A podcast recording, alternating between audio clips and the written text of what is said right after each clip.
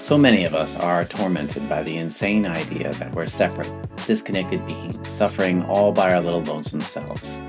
And I say this from experience.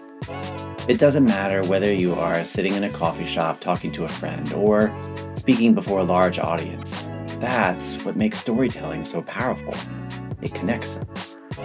What's Your Story is a collection of stories shared by everyday human beings that will remind us that when we tell our story and others bear witness, the notion that we are disconnected beings suffering alone dissolves under the weight of evidence that this whole concept is merely an illusion and that millions of others share our lived experiences.